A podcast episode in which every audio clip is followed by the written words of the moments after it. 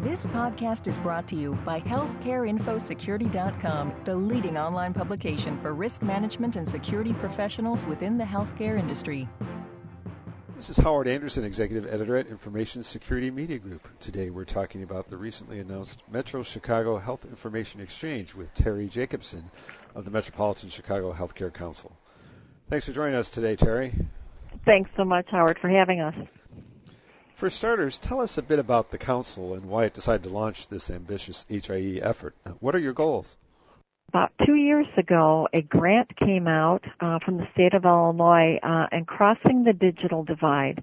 And the council thought it would be best um, to try to support this for the Metro Chicago area since health information exchange was being um, discussed. In um, in terms of services from the council, we support a lot of shared services in terms of revenue cycle management, human capital service, background checks, workman's comp, and we also support the Illinois Poison Control Center. So this was something that everyone um, and our CEOs from member hospitals really encouraged us to apply for grant money to begin to do the planning for the Metro Chicago area for our health information exchange. When do you expect to launch the uh, HIE, and how many organizations have agreed to participate so far? And can you clarify how it will be funded? We basically have just completed our planning and uh, selection and finance. Um, and as you all know from the announcement, we've just finished the, the vendor selection as well. Um, so we're in the process as of today um, transitioning to implementation. And at this point, we have gone out what we call a founding member uh, campaign in which we've asked the hospitals uh, and healthcare organizations to do a commitment to help us stand the HIE. Originally, the grant funds um, lasted us up into vendor selection, and we needed to go at risk as an organization. And to date, 67 healthcare organizations across the Metro Chicago area, which represents about 70% of the hospitals, have given a contribution to stand up the Health Information Exchange. Um, so we're in transition right now. We're talking to a number of early adopter organizations who will be the first um, organizations to help establish the core services in the initial use cases across the region.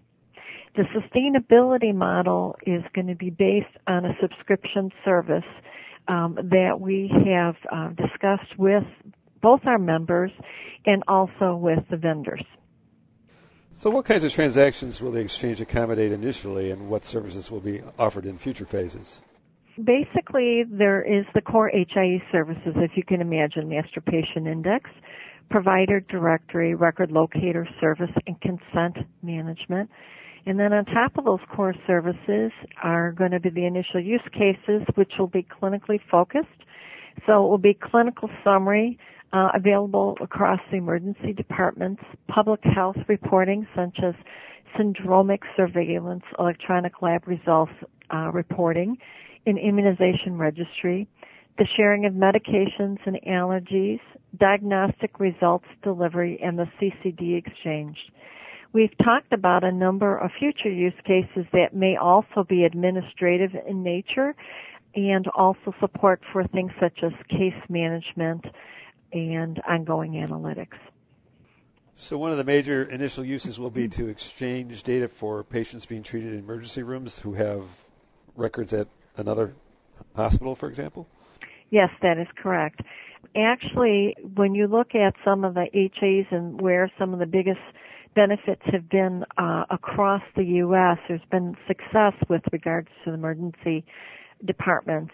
Uh, and you think about it, if you, for example, were at your hometown hospital and then you came into the city and, and got ill, let's say you thought you were uh, having a recurrence of uh, chest pain. If your community hospital has already done a complete cardiac workup, um, the hospital would be able to pull up your records and necessary data feeds, ADT lab, radiology, dictated reports, and discrete meds, and be able to see a summary of what care you have gotten. And so maybe you really had a hiatal hernia and it's presenting as such. It changes the course of how uh, physicians and clinicians approach your treatment. ED physicians oftentimes describe driving down the road at night with no headlights on is an approach to patients when they appear in the ED. So the conversation and the intelligence that you can approach a case when you know something about the patient makes a big difference. So to make all this happen, I understand the uh, HIE will mm-hmm. use cloud computing for infrastructure. Will you create a central data repository in the cloud that everyone can access, and how do you handle security for that repository? Sure. We are actually doing software as a service. We do have a centralized, dedicated, and secure hosting environment within a secure data center that has achieved um, one of the highest uh, levels of security in ISO 27001 2005 and it has professional management and disaster recovery systems in place.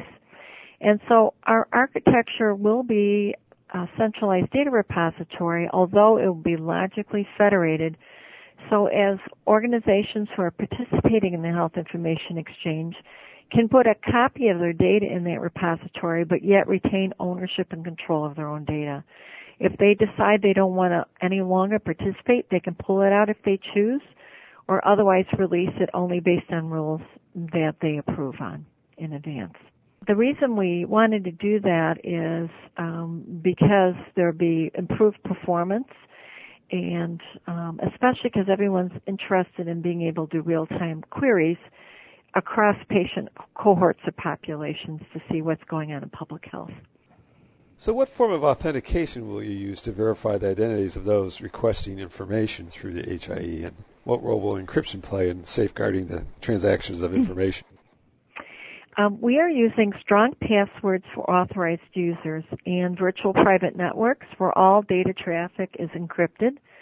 Uh, we will be supporting the integrating the healthcare enterprise ATNA profile using TLS SSL 128-bit encryption. Um, and this is consistent with the federal guidance from the ONC and the National Institute of uh, Standards and Technology. And the ONC, of course, is the Office of the National Coordinator related to the healthcare initiatives going on across the nations for health IT. So will you eventually consider moving to two-factor authentication beyond just username and password? Two-factor authentication is something that we can talk about in detail with some technical experts down the road, but we do have a number of authentication pieces that we're looking at. And then also, um, one of the things that's very important in terms of our providers is that we have to be able to make sure they're authenticated both personally and professionally. Um, you may be aware that when you're setting up a provider directory, you don't want to have anyone posing to say, um, "Oh, I'm a doctor," and they're really not. And so, actually, we'll be working very closely with our hospital organizations who've gone through the the um, process of credentialing providers and making sure they can actually practice medicine in the way that they are saying that will be part of this process.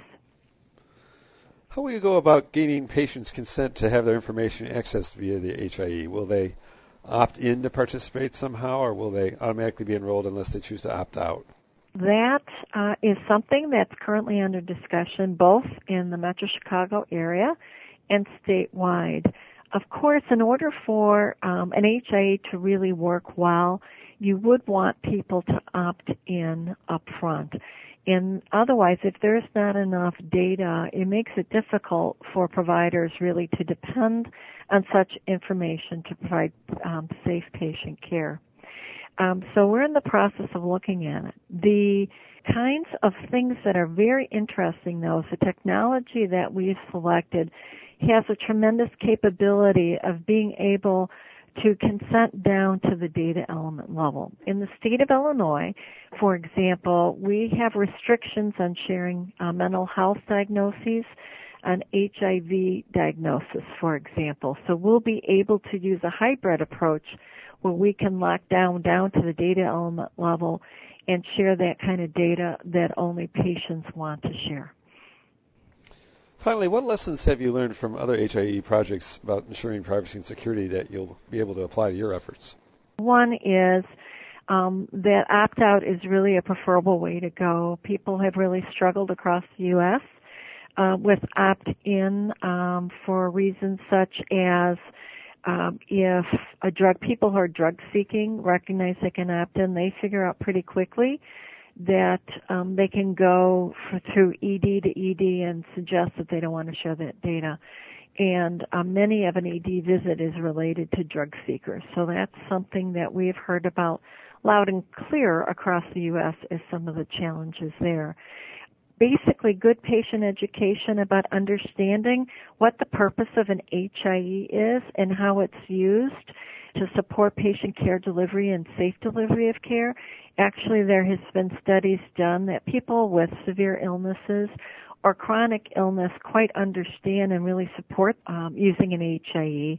In in some markets, such as Milwaukee and Maine and other regions, over 99% of patient consents to participate in an HIE when they really understand the purpose and how it's used to their advantage with proper uh, privacy and security types of controls. Well, thanks very much. We've been talking today with Terry Jacobson of the Metropolitan Chicago Healthcare Council. This is Howard Anderson. Thanks so very much for listening. This podcast has been brought to you by HealthcareInfoSecurity.com. For more interviews, breaking news, research, and educational webinars, please visit www.healthcareinfosecurity.com.